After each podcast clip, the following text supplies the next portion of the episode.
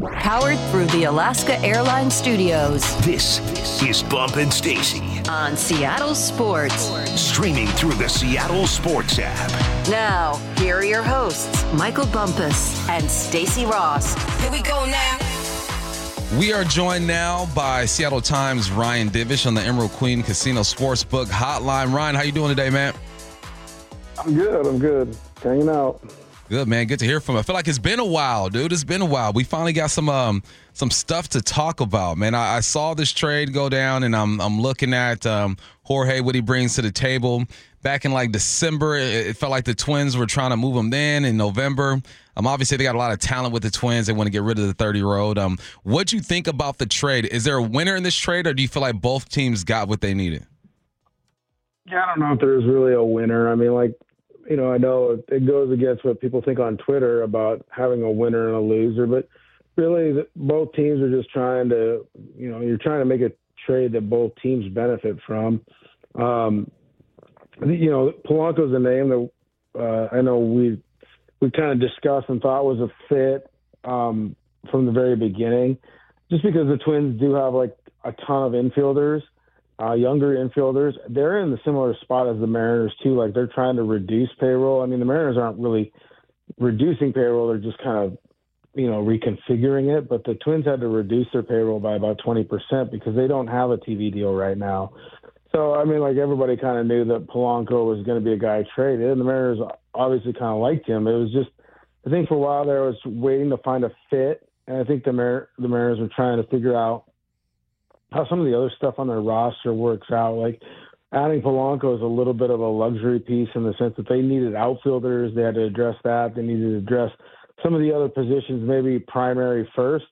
Like if if, if they couldn't have got this done and they had to go to the season with Dylan Moore and Josh Rojas as their as their platoon at, at second base, they would have done that. They'd have been comfortable. They might not have loved it, but they could have done that. But like once they got all this other stuff taking place, you know, you get Haniger, you get Mitch Garver, you do all these other things to fill out your other roster spots, Luke Raley, then you can go and say, okay, well, we still have some money, we still have some prospects we can move, and Jorge Polanco's still out there. He fits us nice, so let's go get him. I mean, that's, and I think that's kind of where they were at. I know they they had contacted him early in the year, and then just they were just kind of waiting to see how it all would fit. So Ryan, uh, with the money the Mariners uh, used to trade DeSclafani to Minnesota, and they got back in Polanco, it comes out kind of even. I know the Mariners chipped in a little bit more. So how much more flexibility do they have to make some moves? prior to the season getting here. I know obviously pitchers and catchers report in a couple of weeks, but uh, it, are they in a position to make more moves, or are they kind of set right now before they get to Peoria? Yeah, I'm, I'm trying. I'm actually trying to figure that out. Like, you know, kind of a follow up trade story on just where they're at and everything. I don't think that they're. I don't think that they're tapped out, but I don't know that like they're gonna go and get spend you know eight, six, seven million dollars on a guy this season. Maybe there's a guy out there, but I I don't know that that that's what they want to do. They still want to have some you know, like if your if your payroll budget is 145 million, which is kind of what we assumed it would be 145, 148 million. Um, if you have that much, you don't you don't tap it all out. You don't go up to the, you know, you don't spend like you were as a kid. You know, if your mom gave you five bucks, you went to the store, you spent all five bucks right away. You know, you, these guys have to save a little bit if they're going to make a trade. That you know, like if they got to call some guys up, that changes their their budgeting a little bit. So you know, I think that they're going to try and keep, you know, some wiggle room, some financial wiggle room, if, in case something were to happen, like, you know, God forbid, like a starter, a starting pitcher goes down and they don't feel comfortable with Emerson Hancock, then maybe they they go out and they trade for more of an established guy, similar to what happened with Carlos. You know, when when Ty France got hurt a few years ago, they had to go out and get Carlos Santana. You want to have some payroll built in some payroll budget flexibility built in that if you have to make an emergency move and it does increase money wise, you can do that. And so I think, you know, I, I don't know that there's a guy out there that fits where they're say, oh yeah, we can give him an extra eight or nine million a year uh, and and really cap it out. I think they're going to kind of, you know, if any moves they make, it would be via trade, I think, or minor free agent signings. I don't think it's any anything big. Ryan, I had to um, look at some notes and realize that the Mariners have been making some moves, right? Uh, uh, they've tried, they've been trying to improve this team. Is there a move you still think needs to be made? Is there a position that needs to be addressed, or do you feel like for the most part um, they're set? Yeah, I mean, I, I think like I don't love their third base situation. I think they'll kind of run a platoon with Josh Rojas and and uh, Luis Urias there. I don't love that. You know, I, I think third base is a position where you'd like to have a guy that's there every day. You know, more of a power threat. Um, but like, I don't also think that there's, you know, I don't think that they're going to go out and get Matt Chapman for you know 17 million a year, or 15 million or whatever he's going to get. I just don't think they're going to do that you know, they should if they had the money, but like, you know, they're working within the confines of what the budget is. Um, so I, don't know. I mean, you could go out and add a reliever or maybe another starter depth wise, but you know, because you, you are talking about some pitchers that are were ran hard. That's like the thing with Topa. Everybody's like, "Oh, you're giving up Justin Topa. He was really good last year." Justin Topa threw more in one season than he had probably in his big league career you know, and this is a guy that had two Tommy John surgeries. So you're wondering, you know, when you run a guy that hard, what's going to happen the next year? But you do, you wouldn't mind maybe getting more of a veteran piece to help offset that. But the Mariners are also really good at like finding, you know, guys off a scrap heap and turning them into something. You know, Justin Topa was the guy they got for another minor leaguer. You know, Gabe Speier was a waivers claim. Those guys, they seem to find at least one of those guys every year so you know they've got a bunch of um, minor or bunch of relievers on minor league deals coming to big league camp that have uh, major league experience. I wouldn't be surprised if we saw one of those guys emerge uh, and and become a valuable reliever in their bullpen, if not maybe two. You know, like everybody thought last year that like the bullpen was so set from the year before. Then we look and all the pieces are different. You know, Munoz wasn't as big of a contributor last year as everybody expected. He he was at the end, but like you know, the names in the bullpen, the bullpen relievers are just so unpredictable. I think the Mariners have figured out a way to kind of offset that. Ryan, yesterday when all the trade winds were swirling, there were names across the league that were being thrown out as possibilities for the Mariners to have interest in. One of them being White Sox starter Dylan Cease, who has not been moved, and I think a couple of teams may have backed off on, on their interest in him. Is he a name that you think remains on the Mariners' radar, or is that just kind of out of nowhere, out of left field?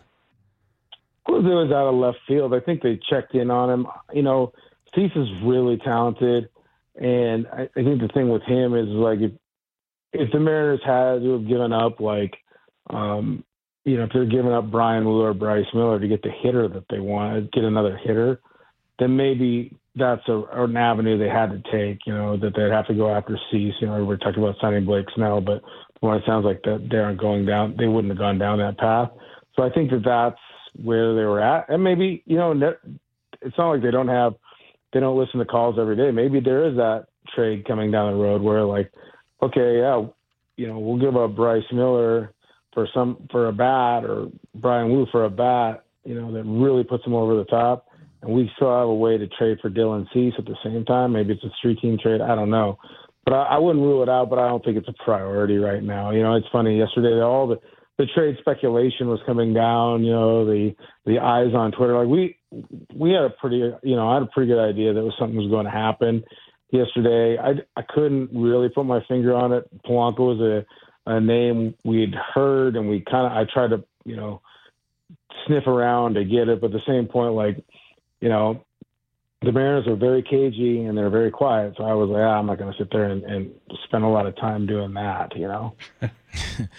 We're speaking to Ryan Divish of the Seattle Times. Ryan, um, now Polanco has a, a, history of injuries. But how concerning is that? Is it a concern at all? We heard Hollander say, like, look, man, we, have checked him out. We believe in his uh, his recovery and, and his training. We're good to go. What are your thoughts on that situation? Well, I think you know some of them are like soft tissue injuries. Like last year, that's a soft tissue. It's the left hamstring. It was twice. Also, though, I don't think that like the Twins were like real motivated. You know, it wasn't an impetus for him to get back all the way or whatever. They had Edouard Julien. They they could play him at second base.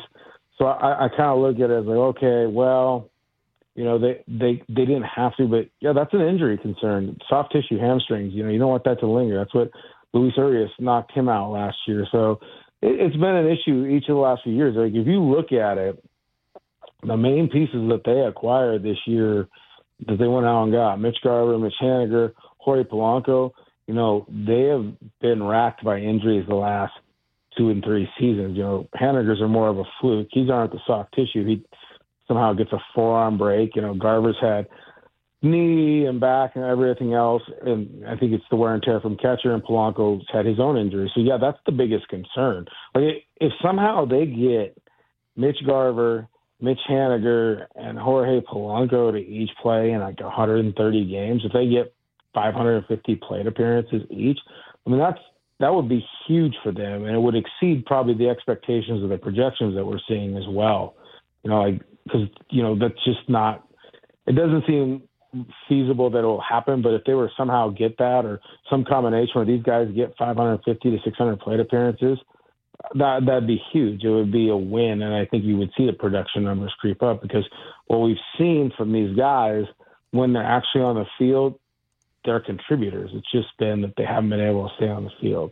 But I, I think you know you, you're going to see some of these guys get dinged up, maybe an IL stint here or there. You just you just hope that for them, they hope that it's not going to be the one where they miss two months. You know, it's it's something here or there.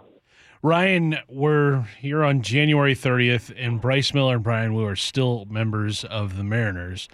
If I had told you that at the beginning of the offseason, what would your level of surprise have been about that? You know, Adam Jude and I have a podcast, and we sit there and argue about that. And for a while there, I thought they were going to trade Luis. You know, he'd convinced me that trading Luis Castillo was a possibility. Um, I think it's. I'm pretty stunned they were able to do what they were able to do while getting back, like while keeping Bryce and Brian. You know, I didn't think there would be somebody willing to take on Robbie Ray's contract given the nature of his injury, that he isn't going to contribute till August and he could opt out. You know, I just some of the things that they were able to do and kind of maneuver. And yeah, you had to just basically, you know, give away Jarred Kelenic to get salary relief.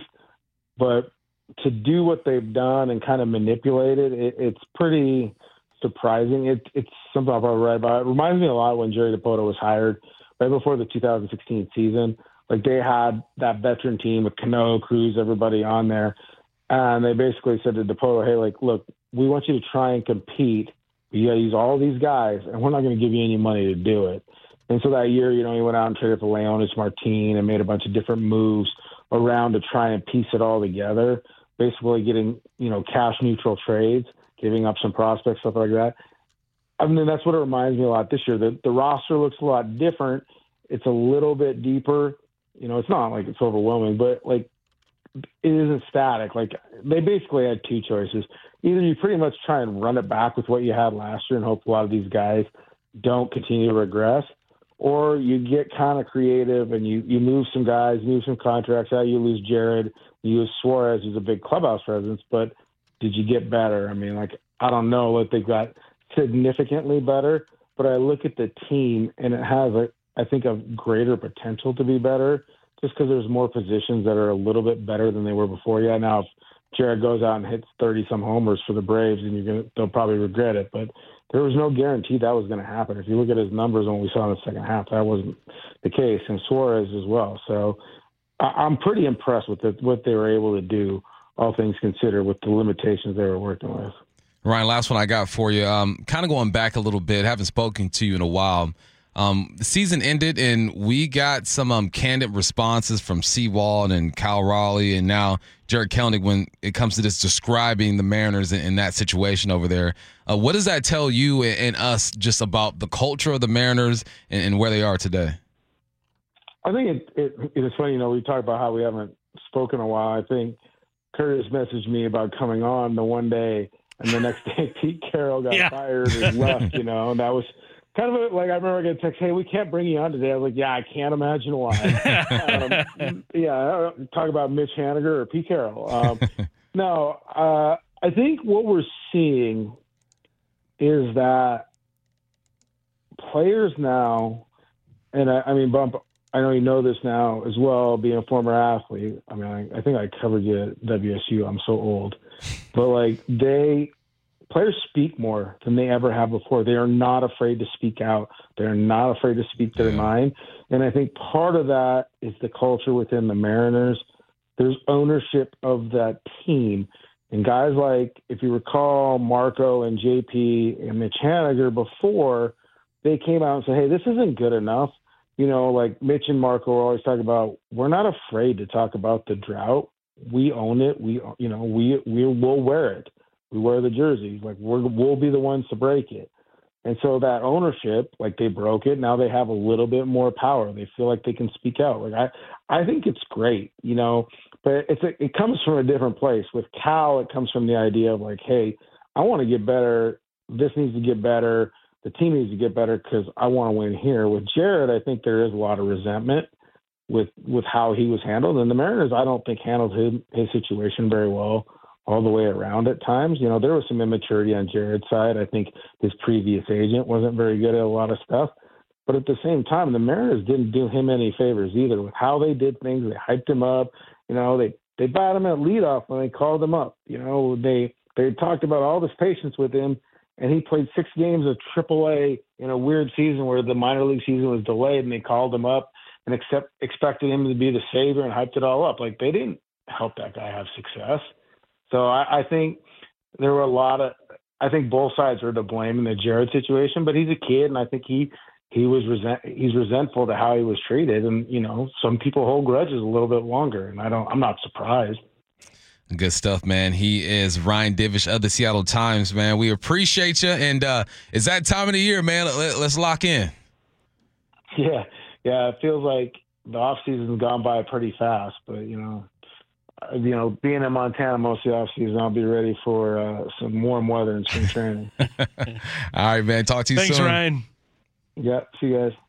He's in Montana. He said warm weather. He, he'll take 50 something right now all Yeah, day, huh? it's unseasonably warm around here. Yeah, right it's, it's weird. It's weird, man. Yeah. The 89th Sports Star of the Year awards are coming up February 15th. KJ Wright is this year's host, and Seattle Sports will be there as well to celebrate the biggest sports stories of athletes in 2023. Find tickets and info at seattlesports.com slash events. Headline rewrites. Extra, extra, read all about it. Headline rewrites. We must make headlines. The real story behind the headlines in today's news with Bump and Stacy. Lions offensive coordinator Ben Johnson has pulled himself out of the running for the Seahawks and Commanders head coaching jobs. What's the real headline? Real headline. I wonder how that interview he had yesterday with Seattle went because uh, less than 24 hours later, he's like, you know what? I'm good. Hey. he I don't need it. He collected the data, went back to wifey, went back to Dan Campbell, and said, "Let's run this thing back." I think it, I think it speaks more to what he thinks of the Lions situation than Seattle. He's got a lot of weapons over there. Um, disappointed, but I understand. Yeah, it throws a big wrench into what the Seahawks are going to do in their coaching search. We've kind of zeroed in on Mike McDaniel or Mike Macdonald, not Mike McDaniel, Mike Macdonald and Dan Quinn. Now, there are other names kind of out there kind of on the on the outside of the search. Mike Kafka, I think Dan Graziano of ESPN threw his name out there as a potential for the Seahawks. Uh, we had Connor Oron, who had mentioned Ejiro Evero as another name, maybe to keep an eye on.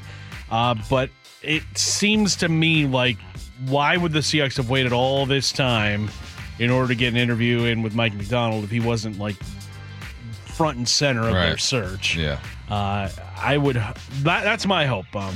I don't know about you, but. Same Mike page. Macdonald's my guy. 15, page 15. Headline rewrites. The Falcons have named Jimmy Lake as their new defensive coordinator. What's the real headline? Real headline: I didn't know the NFC South was the most academically prowessed division in the NFL. Hey, you know, uh, they have some good universities in Georgia. We mentioned Georgia Tech. Uh, you mentioned who? Tulane and, and in New Orleans area, You know, down there in the South. the Florida area. I know Miami, like that's not Tampa. Tampa, I can't imagine is like this super, you know, educated city. Tampa is where Florida Man originates. Yeah, a lot of natty light getting drank uh, out in, in Tampa. Carolina, that's like Duke, North Yeah. Carolina, Yeah. Wake Forest, Tobacco Road. So yeah, I th- there's some smart there's some smart schools in, in the NFC South area, uh, but Yeah, Jimmy Lake, one of the most unforgettable year and a half runs I've ever seen from a coach, and not not in a good way. No. Uh, every every week it was something with that guy, and it all ended uh, in the Oregon game. He never did coach in an Apple Cup. Him and Rolovich never coached against each other in an Apple That's Cup. crazy. Yes, you know, um, maybe the NFL is a better fit for for Jimmy Lake. He's had his run in college football as coordinator and position coach, and sometimes it's um it's better to move on. So good luck to Jimmy down there. I know you dog fans out there probably don't feel the same, but uh, I got nothing against Jimmy. Good Keep luck, your hands man. off the players, Jimmy. Keep your hands off the players. Headline rewrites. DK Metcalf, Geno Smith, and Nick Bellore have been named to the Pro Bowl as injury replacements. What's the real headline? Real headline: Put Bellore in the best catch competition. Have to. Let's see it. Have to. I want to see him bouncing off trampolines, making one-handed grabs. They should always put like a wild card in the competitions that they shouldn't be in. And I don't know what they do for the linemen, in like a sled push or something. I think I saw. I don't know so, something yeah. like put a little guy in Put a a big guy event and put a big guy in a little guy event, and then yeah, throw the the kicking team out there as well and, and make things interesting. I, I liked the new format for the Pro Yeah. Bowl games last year. It was cool. Yeah, they got the flag football game. They've got dodgeball. I think Yeah. is part of the events. Uh, Tug of war now is is a new event that they've the relay added. is always fun to watch. Yeah, yeah. It's like uh, it's like going to a family reunion or a field day at, at your elementary school, or something like that. you know what the best one is though? It's the longest drive, baby. That's right. They have that now. Uh-huh. I want to see these guys. I mean, it's amazing. Some of these guys' swings are ugly as heck, but they're so athletic. they just connect with that golf ball, man, and it is gone. All right, you're listening to the Bump and Stacy show with Curtis Rogers filling in. When we come back, we'll hit some NFL headlines, man. We're gonna know. Well, we know what the teams are wearing during the Super Bowl. You got Thibodeaux with a hot take, and then uh, Brandon Staley. He's back on the market. He might have a home. That's next here on the Bump and Stacy show. Bump and Stacy Powered through the Alaska Airlines Studios. on Seattle's sports station. Here are your hosts, Michael Bumpus and Stacy Rost. Time for NFL headlines. Reminder: Curtis Rogers in for Stacy Rost today. Let's get right into it, man. Uh, we got the matchup, the Jersey matchup. The Chiefs will be This wearing. is the most important. This is matchup. right. I mean, it's all about how you feel, Right. If, if you look good, you play good. If you play good, They pay good. They pay good. Big ups to Dion. Uh, the Chiefs will wear their home red jerseys, and the Niners will be in white. It's almost like the same jersey. You just bit, change yeah. the pants. Yes, because the 49ers were gold pants Yeah. and the Chiefs were red pants.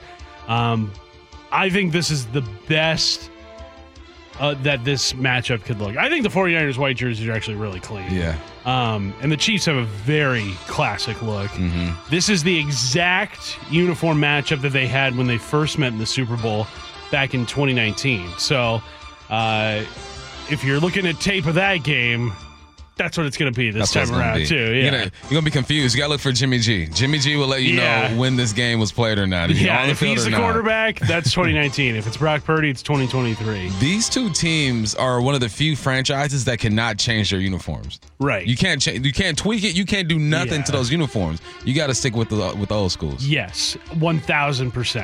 Um, and especially because the Chiefs have won so much lately. Like, Yeah. You can't mess with a good thing. Can't like, that's why. it. The Patriots had their jerseys during the, the same jerseys during their entire Super Bowl run where they went to like, what, nine or 10 with Brady and Belichick. Uh, and then, like, the second Brady was gone, they switched their uniforms up to Mm-hmm. what they are now. And it just doesn't have, it, they just don't have the same magic. Who's the Hall of Famer who played for the Niners and the Oh, Chiefs? Joe Montana. Too easy for Curtis. Yeah. What am I? What am I thinking? Too easy for my Too man easy. Curtis. Too man. small. Too, Too small. too easy. All right, man. Let's uh, we got some more news. Kayvon Thibodeaux was on Carmelo Anthony's podcast, and he shared why he thinks Saquon Barkley should have gotten paid before Daniel Jones cut eleven. You paid Daniel Jones forty million. Not, and it, it was a great. I, I me, I believe. A lot of people was mad at that. A lot of people was mad at that, but I was like, let listen. me, let me tell you what I'm mad at, and it's the only thing I'll say about that. What I'm mad about is that Saquon, because if you look at the game, the tape, Saquon was responsible for at least 30% of our explosive plays. Oh, Not more. Uh, talking about the year we won the playoff game. So for me and for the integrity of, you know, working together and hard work and we all believe the same things, I feel like Saquon should have got paid first. Uh, Kayvon, that's too logical. Yeah. Running backs don't get paid before quarterbacks in this league. All a quarterback has to do is put together a year or two. I know you're new and on the he's block, gonna get paid $40 million. I'm with you 100%, man, Look. but you just don't know how this league works. Yeah. Look, Saquon Barkley is the New York Giants. Like that's that's all they've got is Saquon. um, but quarterbacks, no matter how good they are or how good uh, we think they are, they will get theirs before anybody else gets theirs. That's how every team does it. Like, Yep. let's figure out how much we got to pay the quarterback, and then figure out the rest of the roster after that. Never mind the fact that Saquon Barkley is the Giants' very best player Right. when he's healthy and, and in the lineup. Like Kayvon, I, I get what you're saying, man, and I get what that probably meant to the Giants locker room uh, to see Saquon not get that long term extension that he'd been hoping for. Uh, but look, it's it's running backs. Like they have such a short shelf life now. Yep. Uh, it used to be 30 was that that line of demarcation in, in a running back's life. I think it's like 27 now. Yeah, man. Unfortunately, you play four years, five years. Yeah. they're gonna be calling for you. And um, even if Saquon got paid first, he still only got like 10, 11 million dollars. It's not like him being paid first would have pushed him up to 17, 20, man. The most, one of the most valued positions when it comes to playing the game Mm-hmm. is one of the most devalued when it comes to uh, to paying these guys. Yes. All right, former Chargers head coach Brandon Staley is interviewing with the Rams for their vacant defensive coordinator spot. Staley was the Rams defensive coordinator under Sean McVay during the 2020 season. Sean McVay is sitting there with his arms out like, come on home, man. Yeah. Come on home. We didn't lost. Morris I is think- gone. Yeah, Come on home. I think that's a, a logical move for both sides. Uh, bring in somebody who's very familiar with how that Rams organization is ran, and then Brandon Staley gets a, a nice landing spot. I I was kind of surprised that Staley didn't have more success as head coach of the Chargers. He got off to a really good start with the Chargers, and then they made the playoffs in his second year, and everybody's kind of like, okay. But then they collapsed in that wild card game, and everything we thought about Brandon Staley Right. after that uh, just thrown out the window. He was snapping at reporters and in post game pressers this year. Uh, I think this would be a, very good move for him and a very good move for the Rams, which stinks because they're in the CX division. So any good move made by the Rams hurts doubly. One thing I hate about um, the whole Staley situation with him struggling is that his come up was ridiculous. He was like a D3. D3 coach, Uh-huh. grinds all the way up. It's a great story. He's one of the young uh, coordinators in this league who are going to do some things, and it just didn't work out. It ain't over for him. If he does what we think he can- do with the Rams, he's going to get another opportunity. I just hate when the guy who made something out of nothing doesn't have a lot of success. Yeah, he was a defensive line coach at St. Thomas, which is a Division three school, and then John Carroll University in Ohio. That's a D three school, and then he went straight from John Carroll to being the Bears outside linebacker coach, which is a, a pretty impressive leap. And then from there was the Bra- was the Broncos offensive linebacker or outside linebacker coach, I should say, and then the Rams defensive coordinator, Chargers head coach. Very quickly, he made his way up uh, up the coaching ranks. Started from the bottom, now he's here. a day after interviewing him, the Steelers will hire Arthur Smith as their offensive coordinator. That is just the most boring. It is, man. It Hire. sure is. the most boring hire. Like if you're the Steelers and you're like, all right, we have a chance to go out and really, you know, energize this offense, get somebody out there, get a new quarterback in here, and you go and hire Arthur Smith. That's when the Seahawks hired Brian Schottenheimer as their offensive coordinator. Uh-huh. I think that's kind of similarly to how people in Pittsburgh are feeling, where it's kind of like, really, this guy, like he does not do it for me. It, it, and luckily, I'm not a Steelers fan, so I don't have to worry about that at, at any point. But Arthur Smith, man, just live off your FedEx money, dude.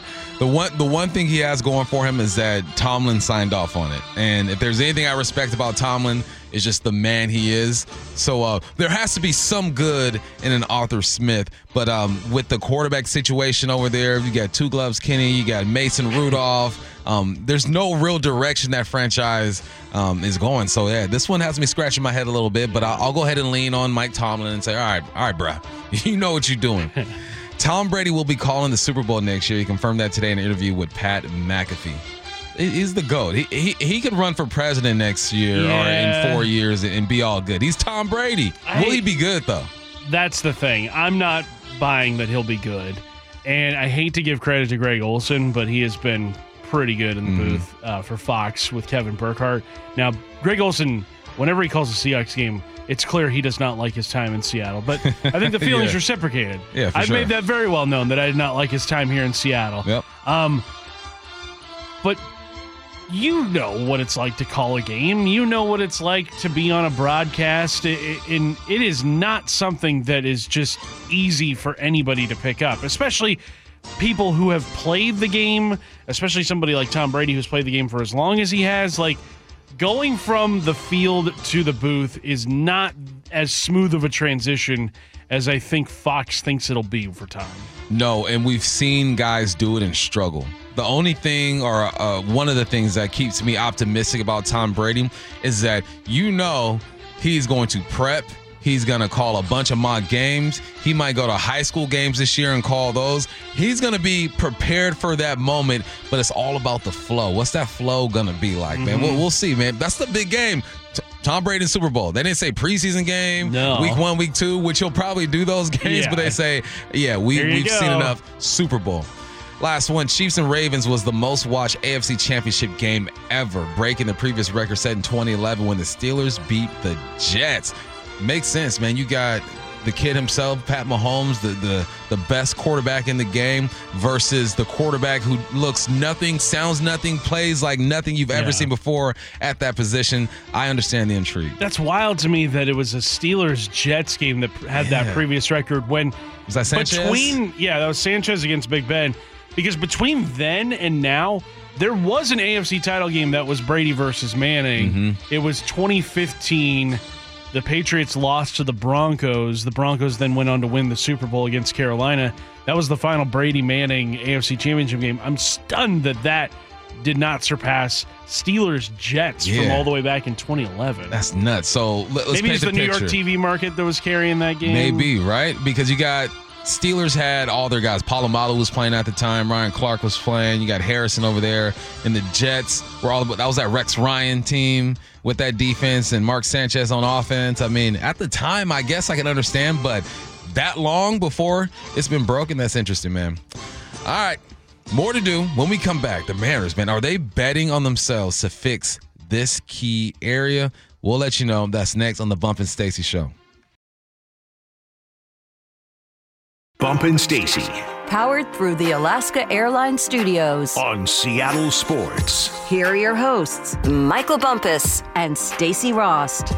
Welcome, Jorge Polanco. We uh, we welcome you with open arms. We're hoping you could uh, tap back in to 2019 when you were an All Star. Hopefully, the hammy is good to go. The knee inflammation isn't there anymore, and uh, we have an everyday guy at second base. But that's no longer your concern, Curtis. We talked about second base, third base, outfield a bunch of times, right? But now the the roster is starting to take its shape, right? We we see the vision when it comes to these infielders and these outfielders, but there's a spot where you feel like the Mariners might be uh banking on themselves, trying to build from within. What am I talking about? What are your concerns? Uh, my biggest, well, not my biggest concern, but I think a concern that has sprouted up over the last 24 hours is seeing what the Mariners gave up in their trade to receive Jorge Polanco, and that is you're giving up another high leverage arm in your bullpen in Justin Topa. And now it's kind of like, well, who do you have outside of Matt Brash and Andres Munoz in terms of proven commodities in your bullpen? Because last year, Bump, you and I and Stacy talked a lot about how the bullpen just wasn't really getting the job done in the mm-hmm. season second half, especially post trade deadline when Paul Sewald was moved to Arizona. And I get that the Mariners have had a lot of confidence in themselves because they have a, a proven track record of developing bullpen arms. But I wonder, like, have, are they going to that well a little too much mm-hmm. in terms of you know trying to fill out that bullpen because there's still proven arms out there in free agency. Uh, you know, names that could get you some really good innings out of your bullpen. They're going to cost you a little bit, sure, because that's kind of the price to pay in free agency. But I feel like the Mariners right now just don't have I think enough in their bullpen that would make me comfortable at this point. And obviously that can change, and and obviously we can we haven't seen these guys throw at all, uh, you know, except for just random you know Instagram posts and, and Twitter posts of guys putting in work in the off season, working on different pitches. But I would love to see a little bit more uh, in terms of proven experience out of this bullpen right now. You and I aren't too confident at this point of the year mm-hmm. in, in, what they have, but it ain't about us, and, Curtis. And games aren't played in you January. know they're not played, but you know who is confident? Uh, Dipoto's confident that they'll uh, they'll find a, another guy. Cut number seventeen in between there, we have a variety of big power arms that we've picked up this offseason. Guys like Carlos Vargas. Uh, we, we have Prelander Berroa and House, Jackson Kowar. We've picked up a, a couple of guys on small deals through the course of the winter that we're excited about. And we've generally done very well in this area. And, you know, somewhere among Vargas and Kowar and Berroa and Buttrey and Kribel, and we are we are going to turn up something of a gem. Uh, we've always been able to do that, and I'm very confident in our pitching people and in the arm talent that each of those guys brings to the table. So they've made some moves, they've gotten some guys, mm-hmm. and he says, This is what we do anyway, right? I mean, if there's yeah. anything, ask me what I do on a football field, Curtis. Put me in that slot, baby, and I'm working. Dipoto saying, This is what we do. He's confident. These guys are drawing up, you know, just the most ridiculous concepts for seventh and, and seventh round picks and undrafted free agents and and all those guys where it's like, yeah, I can I can make that I can turn that guy into a thousand yard receiver. I can turn that guy into a, a thousand yard rusher, no right. problem.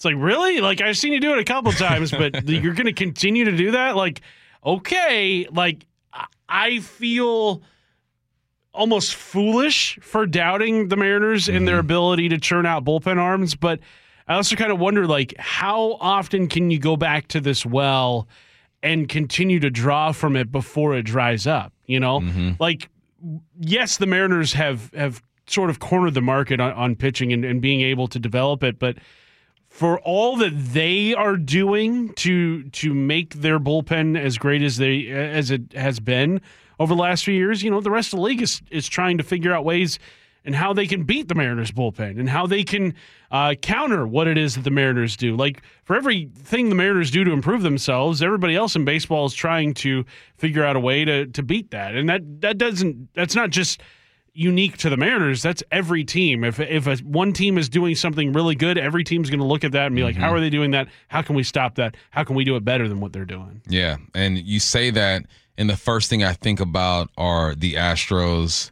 How they developed their ball club, and then the Rangers, how they went out mm-hmm. and bought everything that they needed, and uh, and now the the Mariners are taking the approach is that we're not necessarily nickel and diming right now, but but we're not spending the big bucks, and they are going to lean on development. And that's something that we've heard for the last few years, right? Mm-hmm. Draft and develop, draft and develop. So uh, now they made some moves and let's see, let's see what happens here, man. But um, like like we talked about, Hollander says, look, most likely we'll look to replace Topa internally, cut number five.